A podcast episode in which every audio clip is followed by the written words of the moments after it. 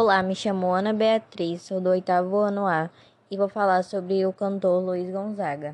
Luiz Gonzaga também é conhecido como o Rei do Baião, cantando acompanhado do seu conjunto básico dos cantores de baião, sanfona, zabumba e triângulo, levou para todo o país a cultura musical do Nordeste, como o baião, o chachado, o shot e o forró de pé de serra. Suas composições também descreviam a pobreza, as tristezas e as injustiças de sua árida terra, o sertão nordestino. Ele é bastante conhecido e ganhou notoriedade com as canções Asa Branca, Juazeiro e Baião de Dois. Ele começou a se interessar pela área musical quando conheceu Domingos Ambrósio. Luiz começou tocando em bares, cabarés e programas de calouros. Apresentava-se com o típico figurino do músico profissional, paletó e gravata.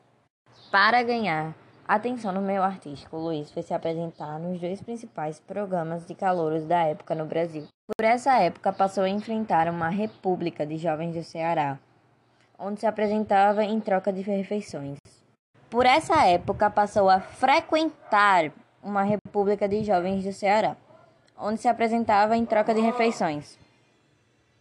Um dia, Armando lhe perguntou por que ele não tocava músicas nordestinas, e foi a partir daí que Luiz passou a integrar canções de sua terra natal em suas apresentações, e percebeu uma resposta positiva do público.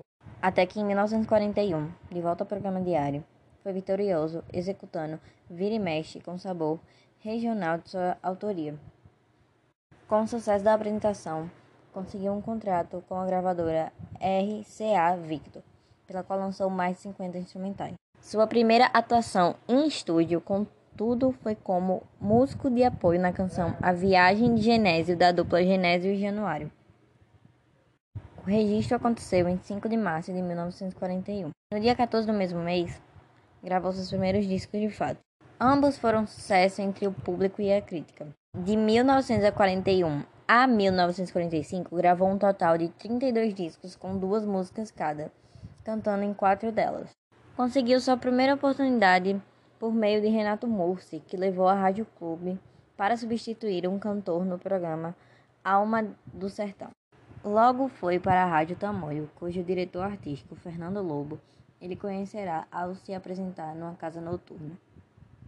Lá, Luiz tentou cavar uma carreira como cantor, mas Fernando o vetou, a ponto de afixar avisos pela emissora, permitindo que Luiz se apresentasse apenas somente como sanfoneiro. E Luiz acabou driblando a proibição.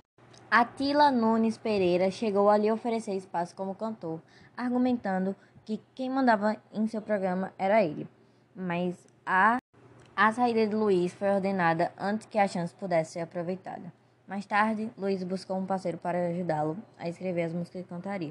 Tentou primeiro Lauro Maia Teles, mas este não se sentia adequado para o posto e acabou lhe indicando Humberto Teixeira, que viraria efetivamente seu parceiro. Com ele, compôs 27 músicas entre 1947 e 1952.